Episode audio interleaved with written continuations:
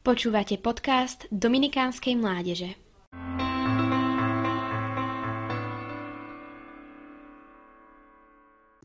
Svetá Rozália Počul si už o nej?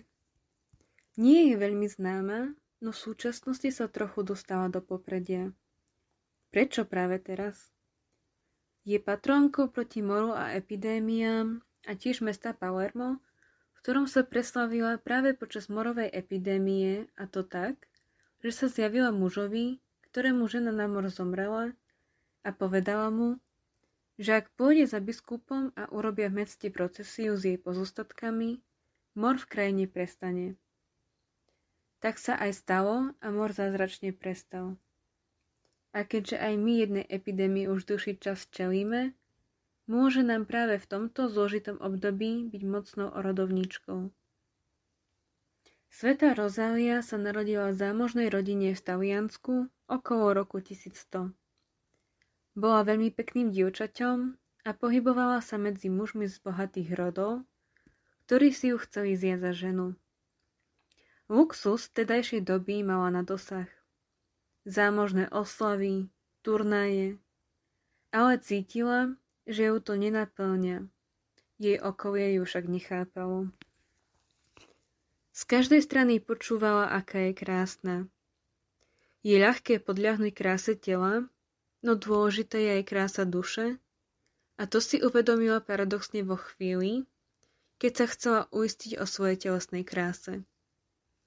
Spomenula si na myšlienky a slova plné skromnosti a lásky, ktoré vyjadrovala Ježišovi od svojej mladosti.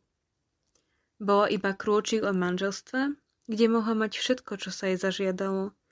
Keď sa jej v tom zjavil Kristus a odrazu pocítila, že prepich jej srdce nenaplní a že túži po Ježišovi. Ježišu, zvíťazil si, budem tvoja, povedala.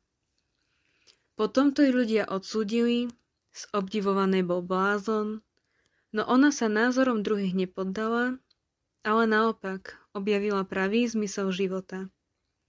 Vstúpila do kláštora, neskôr žila v samote ako pustovníčka. Zdala sa všetkého, čo jej svet ponúkal, avšak neskôr v živote plnom rozjímania dostala ešte viac. Jej príklad nás pozbudzuje k smelosti plniť naše túžby aj na úkor mienky druhých o nás. Čím ešte môže byť pre nás, moderných ľudí, táto svetica inšpiratívna?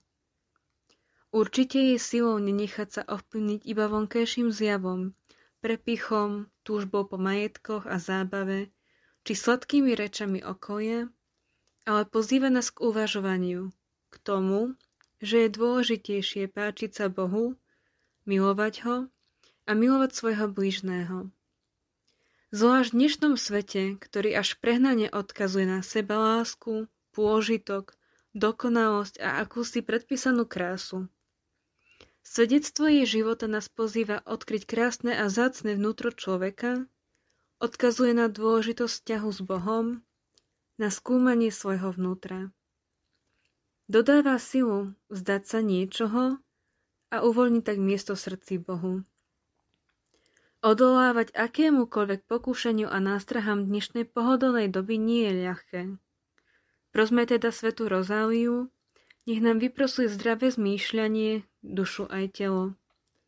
Tiež ju prosme aj o ochranu pred epidémiou nielen covidovou, ale aj epidémiou sebectva, egoizmu a nástrah dnešného sveta, nech je aj tá naša duša svetá.